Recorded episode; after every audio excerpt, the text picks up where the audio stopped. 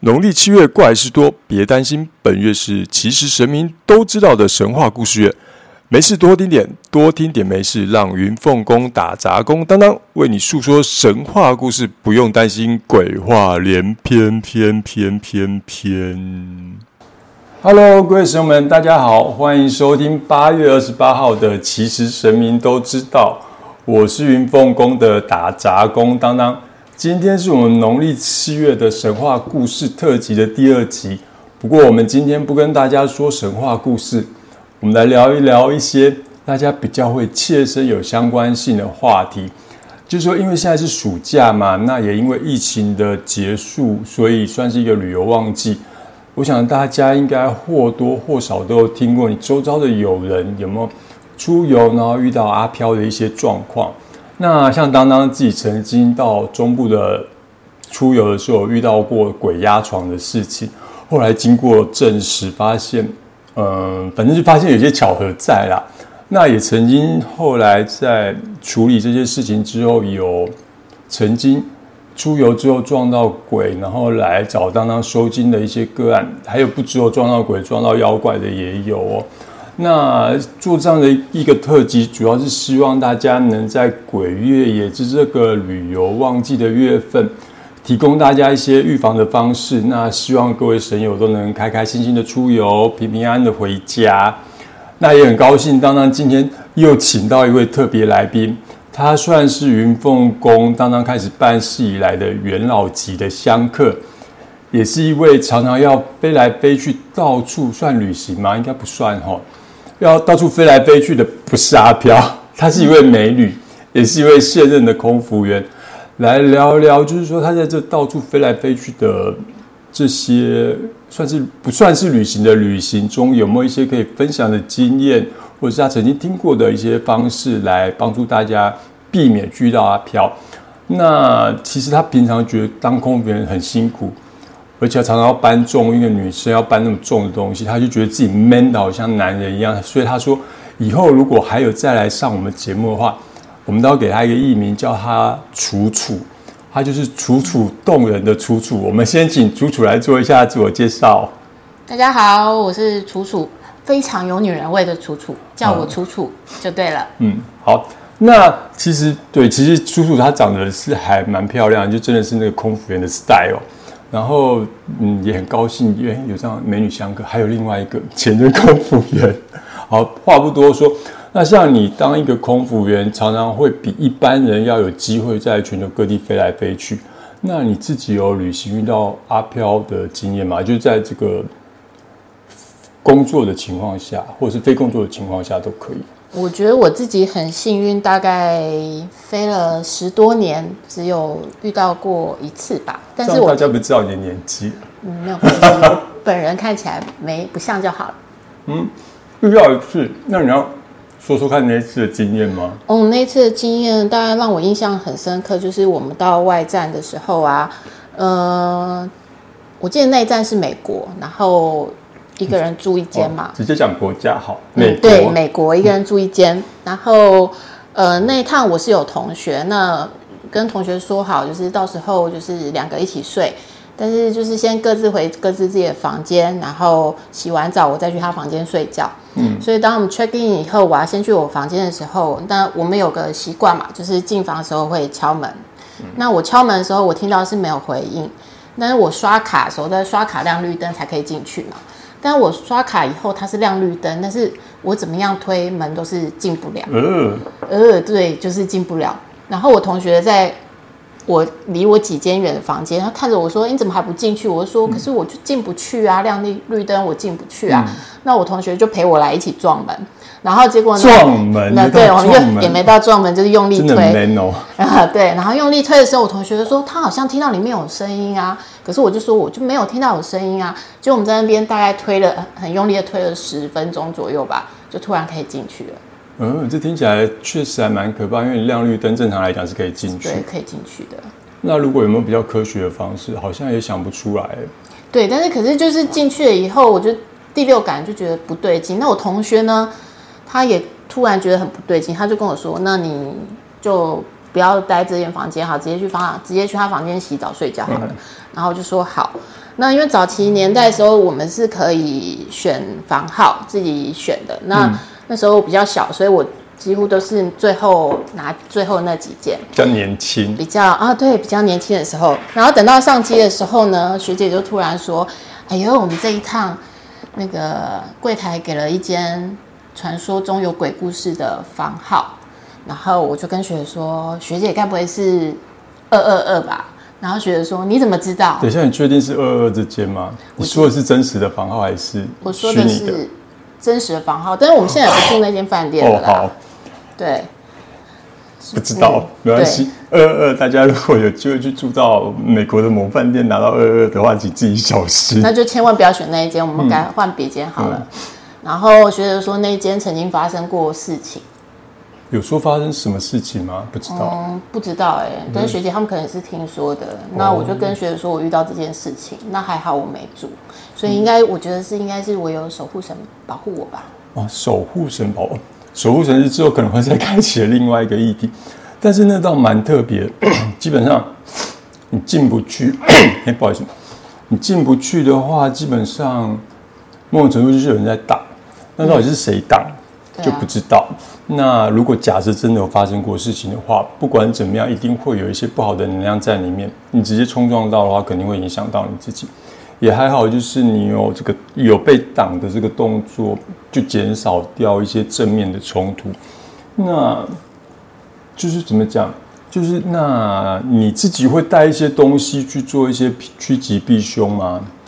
哦，会。以前还没有来云凤宫的时候，就是我妈妈给了我一本小佛经，嗯然后还有佛珠。所以那时候佛经跟佛珠都带在身上。对我，这是我非外站必备的东西，哦所以到了外站的房间对我一定是会先拿出来，嗯摆在床头。贡品贡贡品，对 就。是那以前还是两个人住一间的时候，跟我同间的学妹还跟我说，因为我旁边又放了一瓶自己在喝的水，然后学妹还跟我说，学姐，你那个保护的那个佛经跟佛珠，你还要供茶哦。经书供茶，对他还以为我是在供茶，我说没有啦，还供茶，是我自己要喝的，好不好？那是自己半夜飘起来要喝的这样。对啊，是啊。所以，那你自己有带佛珠跟经书，那还有看到别人有带什么比较特别的东西吗？这个我倒是没有注意到，但是我听说有学姐就是会带呃一包粗盐、出言粗盐或是哦海盐啊海盐，或是佛珠什么，都是大家有可能其他组员会必带的吧？必带的东西。哦，其实盐巴本来就是一个算是一个净化能力比较强的一个，怎么讲？它也不算是纯天然的东西，它等于是有处理过、加工过的东西。那通常会有用盐巴来净化的，也还有像是什么讲水晶，有时候人家会用粗盐来做净化，就把一些不好的能量去除掉。然后最容易看到的应该是日本的那个相扑里面，不是有撒撒的那个就是盐，他们觉得盐是一个可以去除不好的能量、一个神圣的东西，所以他们会用盐巴这个东西来去去除掉负能量。这可能就是你们那些学姐用盐的一个方式。哦，对，应该是这样子，没有错，就是可以驱赶不好的。那就是这样子，等于说，其实你们的共通性的东西可能会带佛珠啊，带经书，然后比较没有宗教信仰的东的物品，可能就是类似粗盐或金盐，应该不太会用金盐，应该是粗盐。应该是粗盐吧？对对，那像你这样子，那你除了说好这是共通性的东西可以带，到时候最后再帮大家做一次整理，那有没有听到或传闻中你觉得印象最可怕？其实你刚刚那个也算是蛮可怕的，就是被挡在门外进不去，这听起来也是蛮可怕的。然后还要到十分钟才要让你进去，等于是可能那些呃佛珠先把那些东西赶走，然后再让你进去。那你自己有听过最可怕，或者是你觉得印象深刻的故事是哦，鬼故事听的还蛮多的。啊？真的、哦，所以对组员之间有很多对，很多鬼故事，哦像有一些外站特定的饭店，然后鬼故事就特别多。比如说比如说，那我来讲讲曼谷的好了。哦，曼谷，哦，曼曼谷的鬼好像都很凶猛。对啊，因为感觉起来那边之前看过的一些鬼的相关电影，泰国人算是把这部分做的蛮让大家会突然有吓到的。我记得有一部电影是有一个人去称量体重，然后体重突然变成两倍重，然后他转身一看，是看到有一个女生坐在他的肩膀上，就他死他害死的女朋友之类的。我觉得泰国在这部分真的还蛮厉害的，真的泰国鬼故事真的是好恐怖、哦。所以真的很恐怖。我们来听我们的空服员怎么说。哦，我记得我是听学姐讲的，就是以前我们在泰国的时候，就是两个人是住一间。那学姐她可能比较有，嗯，磁场比较容易感应到，所以当他睡觉睡到一半的时候，怎么觉得他的床在动？那他隔壁的他隔壁床室友睡得非常好，然后但是他却看到他隔壁床室友上面呢有一个女女孩子，然后穿着红色的长裙，嗯，然后就是双手举高高的，然后在那边很有规律的在跳跃着，所以这就是为什么就人家在跳那个什么，哎、那个谁呀、谁有一首歌什么高空弹跳，就是这样跳跳跳的。对就这样跳跳跳所以好可怕！他的床就这有毛到。对，所以所以就听到说，但是他学姐当然有看到，但是他假装知道不敢，讲吧？讲了就会讲破了就会有事啊。对他就不敢讲啊。但是他有问他的室友有没有感觉到，因为他室友就是睡太好了都没有感觉到。而上次来找我收金的也大概是类似的状况，就有听到有人有动静，但是有人完全没反应，后来就真的出状况了。对，对，那还有就是也有那种，譬如说你飞到外站，你看到那种鬼，你不不能让他知道说，看到那种鬼啊，就看到鬼，不可以让他知道说你看到他。哦，所以其实如果假设有人看得到的话，就是在那个特别的状况下，不要让他知道你看得到。对，因为我听过有组员曾经，他好像他就是说他有看到，然后那个鬼呢，不知道是不是觉得他有看到他，他还故意，因为他在睡觉一转身，所以他故意跑到他眼前，然后跟他四四目相视的盯着他的眼睛。哎，我怎么觉得我好像曾经遇到过这样的画面？你可能常常遇到我没有没有，其实我不太 不太把他们人形化。有啊，有时候去那个庙宇，然后因为神明有时候比较少遇到听得到他们讲话，就一直一直跟你交代事情，这也算是一种特别的体验。这也是蛮不错的体验啊。有啊，也有那种就是往生的亲人，然后就突然发现，哎，你这个朋友可以帮忙交代事情，然后一直跑来跟我讲，你跟我那个小朋友说说说说，可是其实这样子是不 OK 的，因为毕竟呃人鬼殊途，有些事情我要去避免，但是通常我都还是会转转达一下，这样还蛮好玩的。那你觉得，所以这样你们公认最恐怖的饭店会是在曼谷吗？还是有其他的、啊？各站其实都有哎、各站，对啊哎这样子，那曼谷全球基本上都有所谓特别的，呃，遇到阿飘的经验喽。对啊，所以我飞到外站的话，像我有些人是习惯灯会全关的睡觉，嗯我是大灯大开睡觉，我无法，我也没有办法全关灯不。然就是我灯打开，然后我戴眼罩睡。但为什么会这样子呢？嗯是因为我曾经听到学姐讲过一个鬼故事，学姐是会看得到鬼的人。嗯，她说呢，她以她之前呢就是飞也是美国，他他说他睡觉睡醒的时候，因为我们美国那间呃房间是刚好都是很常常会给你两张床的，所以他就看到他隔壁床呢躺了一对美国老夫妻。那那时候是美国白天，那白天就直接出来让你看到了。。那我印象为什么深刻呢？是学姐就问他说，为什么现在大白天你们会出现？嗯然后呢，他们就回答学姐说，因为你的窗帘关得非常好，没有光透进来。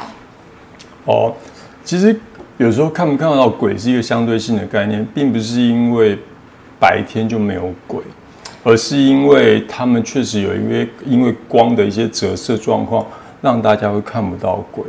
像我去阳明山的那是有一个阳明山那边后山不是有有一块美军宿舍那里，哦，对，有一段路，我那次跟我妹去处理一些事的时候，一走到某段路，我发现大家就是像，就平常就是你会看起来就是我们这些人，但是我看到的不是只有你跟我，我看到有很多的那个在那边走来走去，我才知道有人说，嗯，某大学后面还蛮阴的，那确实，它对我们来说，他们就是可以直接被看到的。所以白天也是会出现的嘛，而那天去是下午还是白天？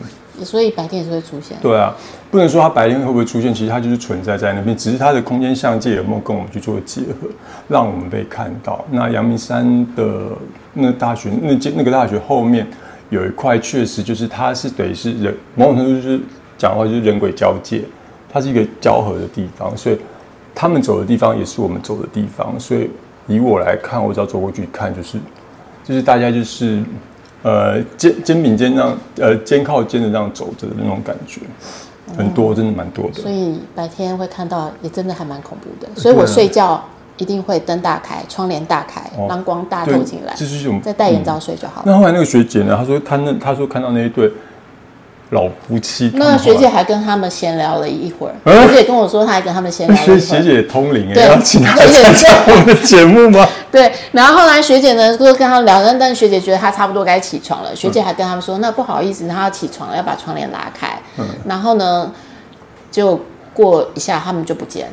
哦，其实有时候这是有点类似，哎，其实我觉得这种东西有很科学的说法，基本上他们有点类似透明嘛。你光一拉，你在窗帘拉开的那一刹间，光透进来，原本透明的东西你就看不到了，因为它被光的的那个光波比较强，就把它盖住，这是看不到的原因之一。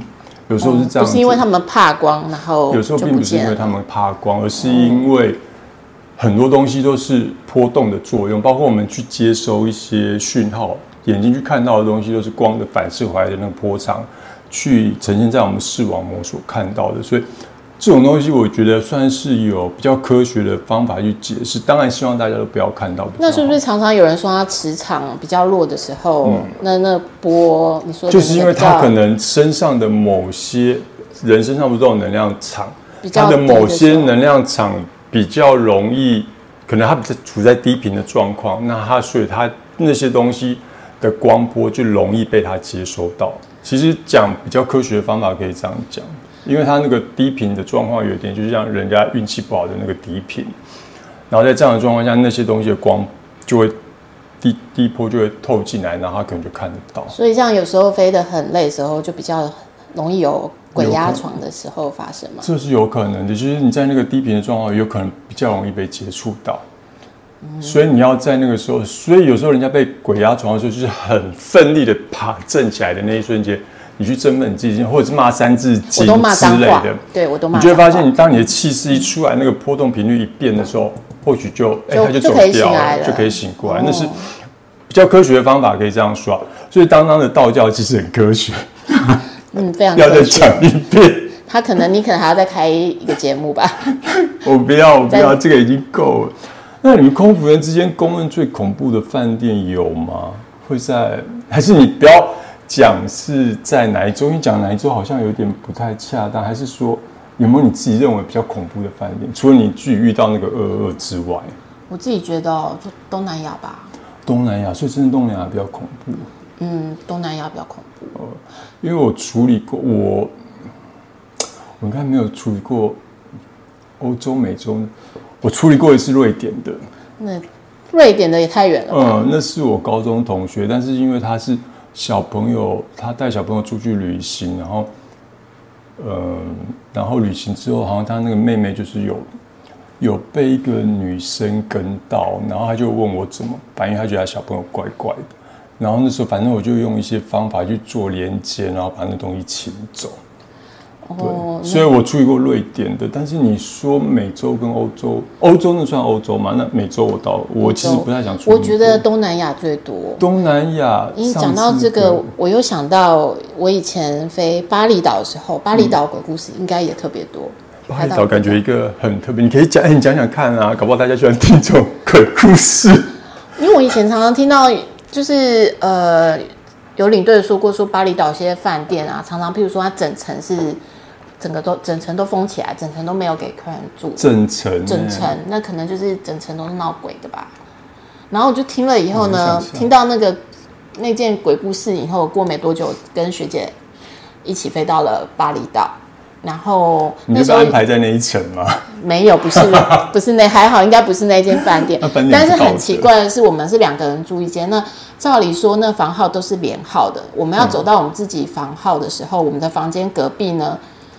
却是一个没有挂房号的房间，然后那时候我就觉得，嗯，打扫房啊，那个不是打扫房，一看就是 normal 的房间，嗯，但是可能没有挂房号，就是不给人家睡嘛，哦。然后就觉得很奇怪。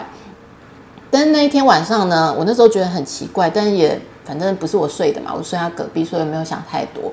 但是我睡到半夜的时候，就突然听到我床旁边，因为我都会喝水嘛，放一瓶水在旁边，突然听到水很大、很掉下来很大声的声音，我还是有听到有人在吸水，吸的很大声。没有，没有在喝我的水吗？应该不是，就掉下来。我跟学姐同时跳起来哦，嗯就当我们跳起来的时候，我们两两个人的水瓶都在旁边，还好好的。哎呦，这有点毛哎、对，但那声音非常清楚的，就是在你床旁边。我现在自己讲到都起鸡皮疙瘩了。没关系啊，你现在在我这边有娘娘保护，哦，对，现在这边有娘娘跟但祖妈保护，那没关系，你主妈在。我祖妈干妈在们。发现那个后面那个自动开关的那个热丝筒一直有听到开关声音，它现在是打开，你有没有看到？你不要吓我好吗？现在真的啊，你自己看。现在有人在听我们的鬼故事吗？我不知道，我不想看。你看一下吧。没有啦，没有没有。现在是农历七月，对啊，我知道。不是听说他们也很爱听鬼故事嘛？每次在讲故事的时候，也都会。可是它真的一直在闪。哦，我们不要吓大它家，没电了，好不好？有可能吧？我们？用科学眼。那所以说，你们觉得比较恐怖的饭店是在东南亚？我觉得东南亚比较比较恐怖的故事也大部分是在东南亚，所以大家有时候旅行出游到东南亚还是小心一点比较好。因为我这边也曾经处理过，像上次有一个菲利家带来的是有点类似，呃，他去沾染到降头的术法的一个案子，我觉得那也是，后来处理到后来，因为这件这个案子不了了之，因为没有办法处理下去，因为我知道在接下来用激烈的方式还蛮可怕的。对，因为对方如果假设是功力更加高强的的施咒者的话，我就是某种程度变成跟他斗法，我不希望这样。所以是不是东南亚的鬼很凶？应该不是说他们的鬼很凶，应该是说，呃，他们原始崇拜的某一份、某一部分的那个灵体是显示性比较强的。上次我曾经有遇到一个是，他不是说他就是他来问我事情的时候，我一直觉得很怪，然后就说你帮人家处理的这个咒有点不是一般的咒。我说这个东西它连接到的东西非常古老，你要想想看，呃，我们会用血祭或用肉体去祭祀的那些神灵，基本上都是会在神灵之间是比较原始的那种状况下才会用这种血祭的方式。那东南亚那边蛮多，就是用类似这种什么血酱啊，或者是血的东西去祭祀，包含其实有一些我们在看欧美的那些电影，有一些如果他祭祀撒旦，有可能就是用血，也就是代表用这些东西去祭祀的是更原始的那一种嗜血性的灵体。当然，他们的怎么讲，他们就会这么嗜血，就会不怀好意。他要的是你的血，要的是可能是你的生命能量。所以在东南亚那边，好像一些比较原始的。呃，施咒方式是透过连接那样的灵体来进行施咒，所以那确实对我来说，我处起来很棘手。我处理过佛牌那个，我都觉得哦，佛牌那个也是很危险。对啊就是一个不小心，就是那时候傻傻的不懂，但是现在懂了以后，就觉得有时候人家来问一些事，还是要注意一知。道泰国的鬼很凶，我听到人家讲都是说泰国的鬼很凶，所以难怪泰国鬼片都特别可怕吧？我觉得有可能，因为他们本来就有那种混合了我们混合佛教跟那个有一点点道教色彩，跟他们地方的那种民俗信仰的那种宗教意识形态在，所以它那种氛围又会跟台湾又有点不太一样因为台湾的民台湾有时候民间信仰已经够够够多鬼故事了，但是你说到他们那边那种融合了不同的那种降头术之类的那种传出来的故事，肯定会更可怕，对啊。那我下个月有一班泰国过夜班怎么办？泰国过夜班来找娘娘，你不是祖妈有给你什么？哦，有啊，我有有，就是现在，嗯，有祖妈上次给我的神兽，保护我的神兽，他上次给你是哦哦，你刚刚说蝙蝠那个，还有蝙蝠。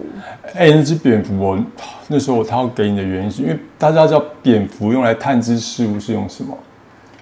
用什么是用什么？你知道我？它是用音波啊。哦，为什么当初要给你那只猫？就是说哦，他们真的是某种程度也是跟动物的那生理性，它用音波去探测有没有生物，某种程度它是利用波动去做一些干扰。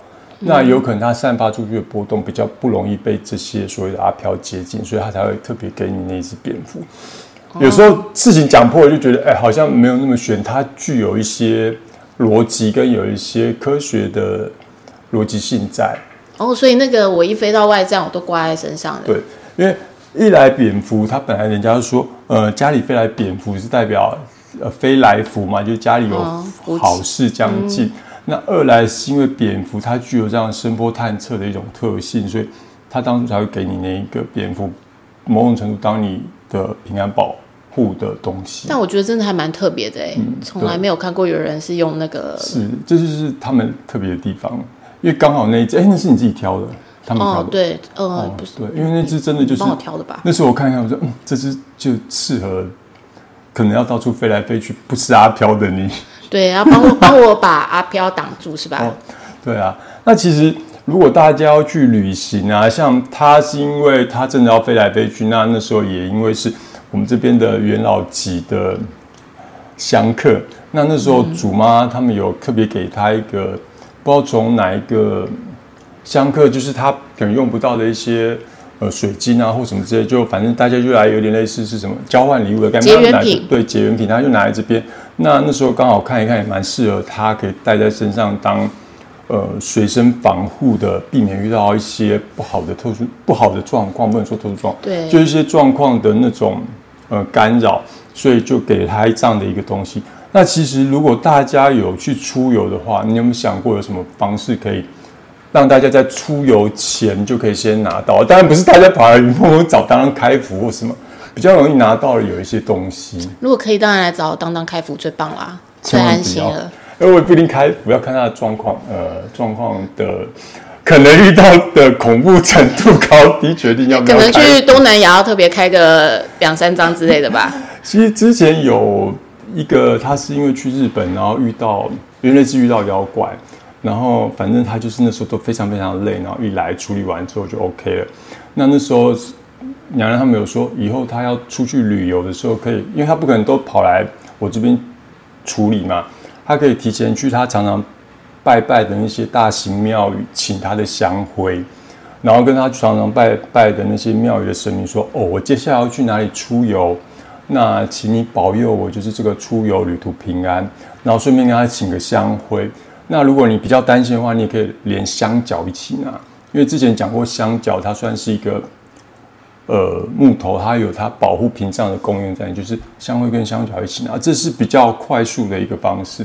或者你自己像你有常用的佛经、佛珠，那也是可以带在身上的一个方式。我现在都带祖妈给的蝙蝠跟神兽了。哦，特别的安心是哪一个？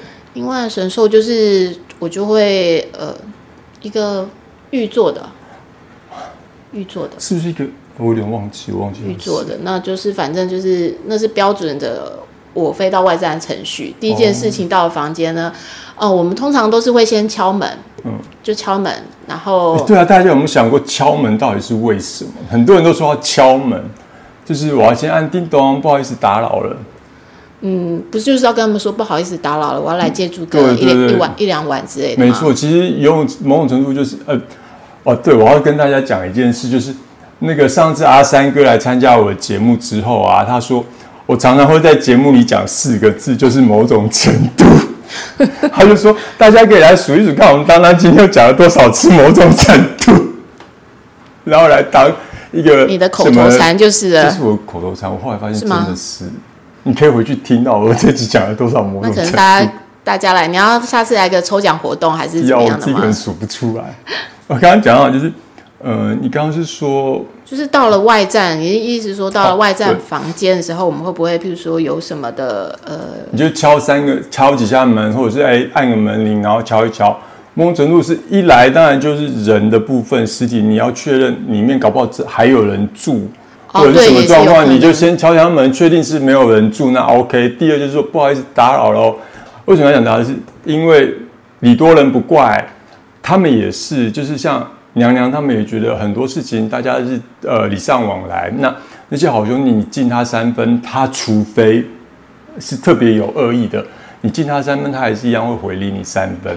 这算是一个某种也是人与人相处的方式啊，包含人与阿飘相处的方式，还有人与神明相处对啊，所以我觉得很有礼貌。跟他说不好意思来打扰了，我要来借住个一两晚之类的。嗯，这其实就是变成说你提前跟他讲说不好意思，那他其实看人这样常常进进出出的，那你提前去跟他这样说，那代表你的礼貌，那也没有什么不好。这是就是你到旅行的时候，有可能就是先敲敲门，或者是先说个哎不好意思打扰的原因。对，那除了敲门以外，我进去房间以后，我第一件事情还会打开水龙头的水，还有嗯让它流动一下，嗯然后冲马桶的水。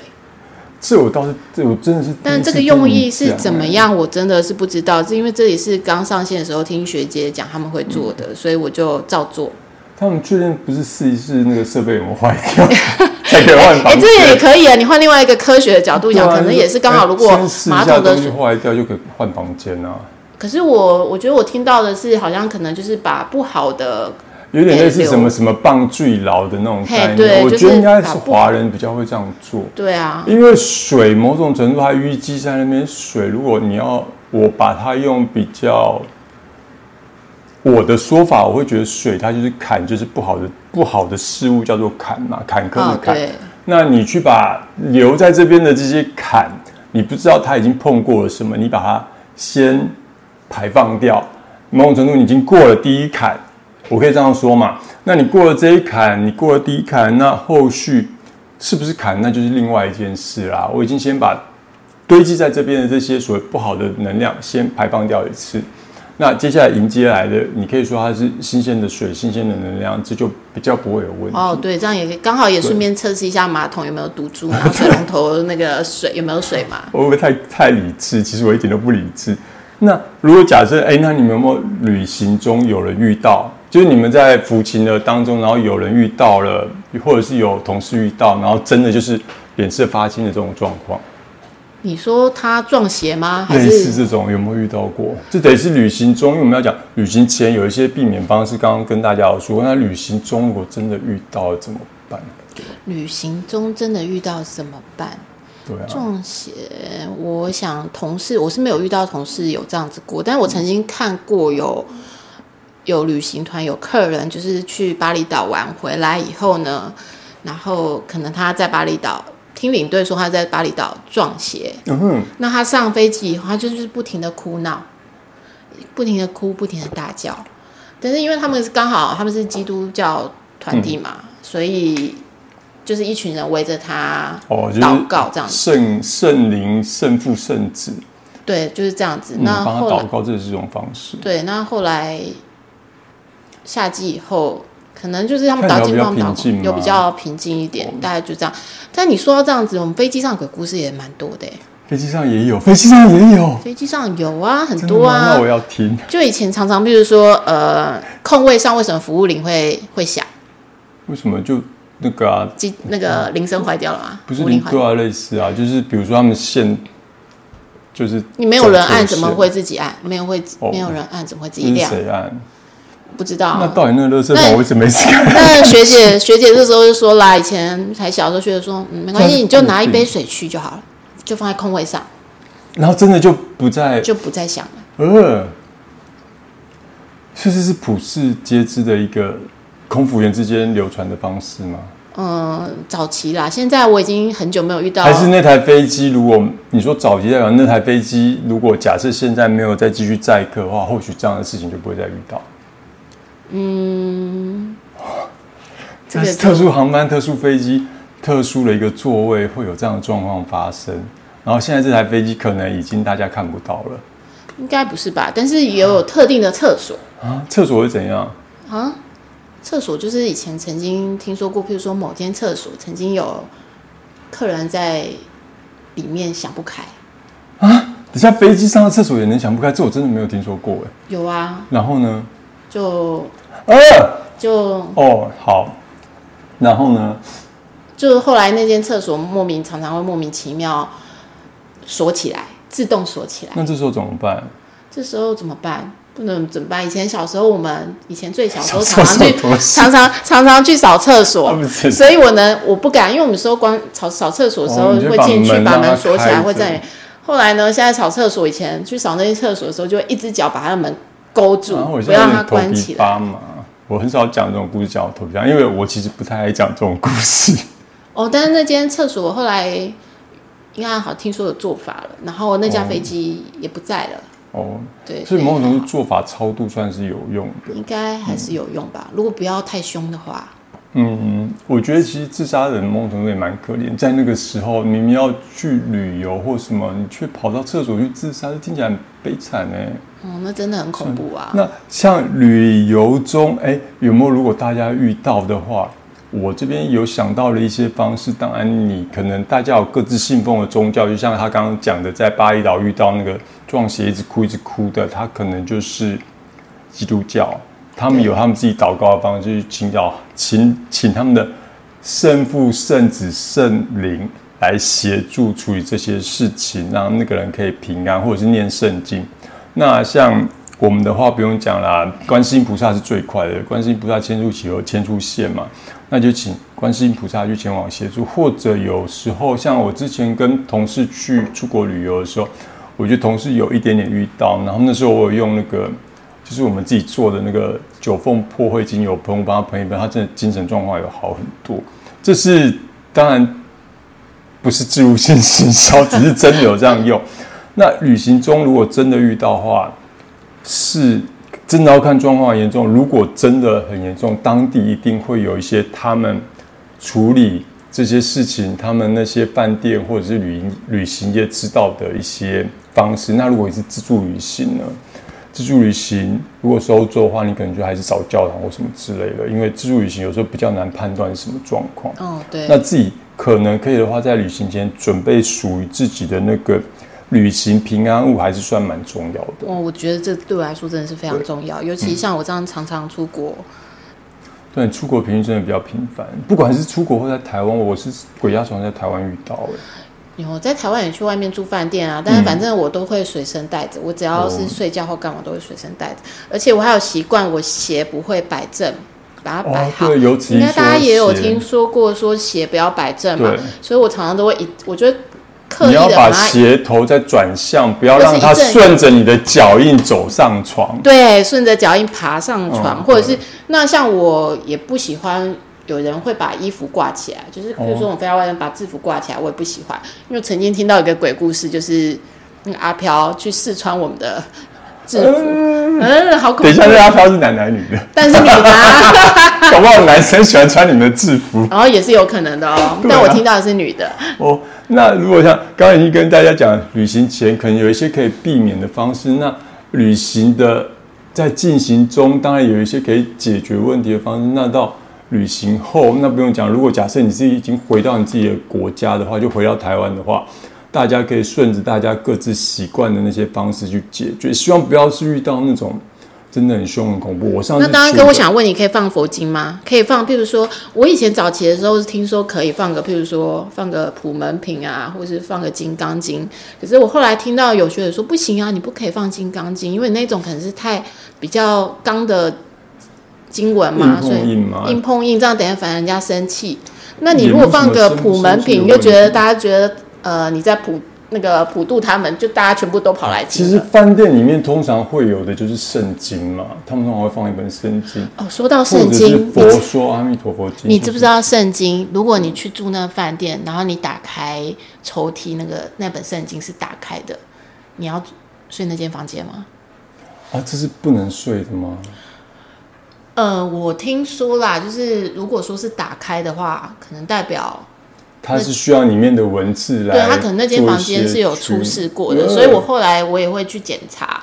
那所以如果说你是基督教徒或干嘛，你刚好打开要看一下圣经，记得那件 要记得给人家合起来，哦。因为哦，这我倒第一次听过，哎、这真的是提供大家可以注意的一些方式，有可能是前一个旅客他去翻的时候把它打开，但是通常正常来讲，打扫清洁人员会把房间恢复原状，会把对圣经盖起来。没有错。如果假设大家遇到的那个房间是圣经是一直处在打开的状况下的话，或许你要注意，它可能是需要圣经里面文字的能量来做一些净化。对呃或者是有第一次听到。对这个你不知道吗我不知道。或者是有鲜花在房内的，那可是有人那种什么总统套房什么，不是就有鲜花吗？好吧？除了总统套房，你是说你们一般住宿的房间不会有鲜花，但是却放鲜花在里面？对我听说的啦。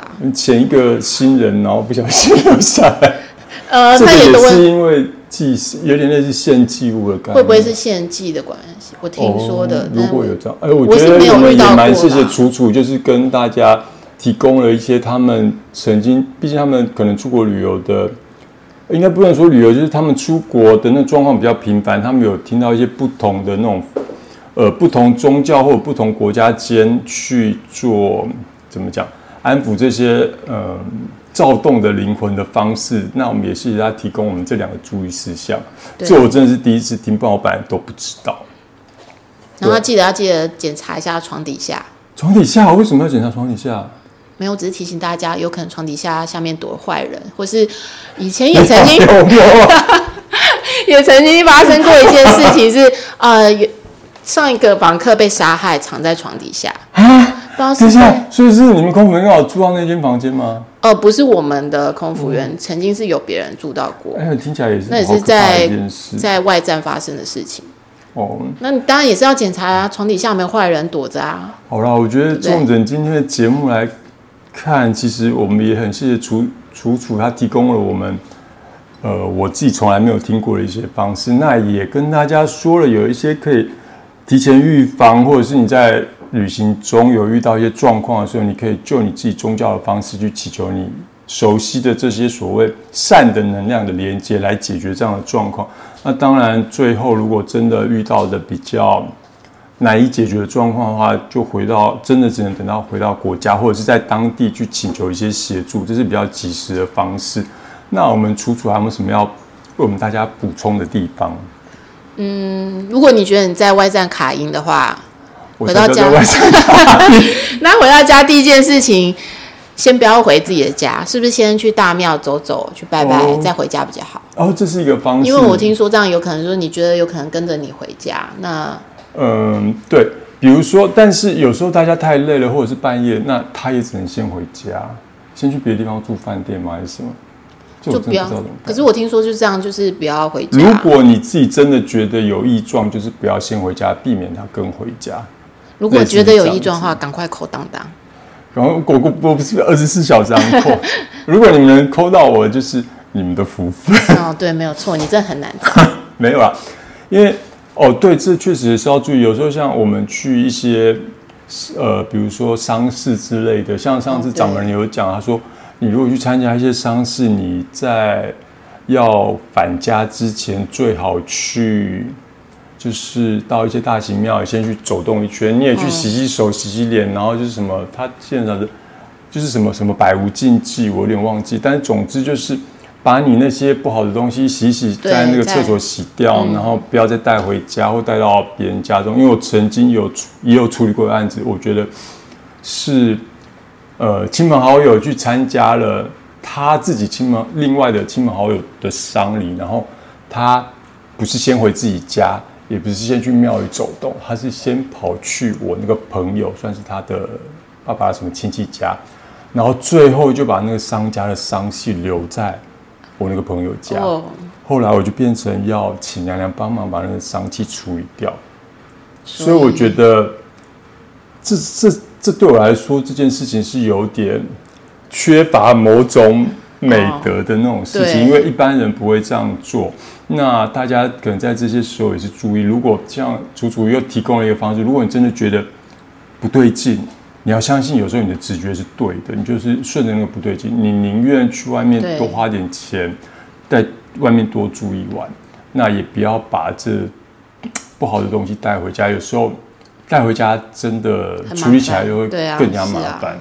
嗯，好啦，那这是我们今天的其实神明都知道的神话故事第二集，也不算啦，就是因为刚好就是旅行旺季那大家可能南来北往或者是在国际间旅行希望可以提供大家一些保护自己的方式避免遇到阿飘的方式那我们也非常感谢我们这个元老级的这位香客我们的楚楚来参加我们其实神明都知道的节目那我们谢谢楚楚。好谢谢。好那今天的其实神明都知道就到这边结束。